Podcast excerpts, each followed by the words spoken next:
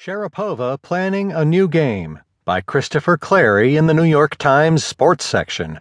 I'm Keith Sellon-Wright. It is not as if tennis does not know how to march on without Maria Sharapova. She has missed extended periods of play because of major shoulder surgery and other ailments during the past nine years.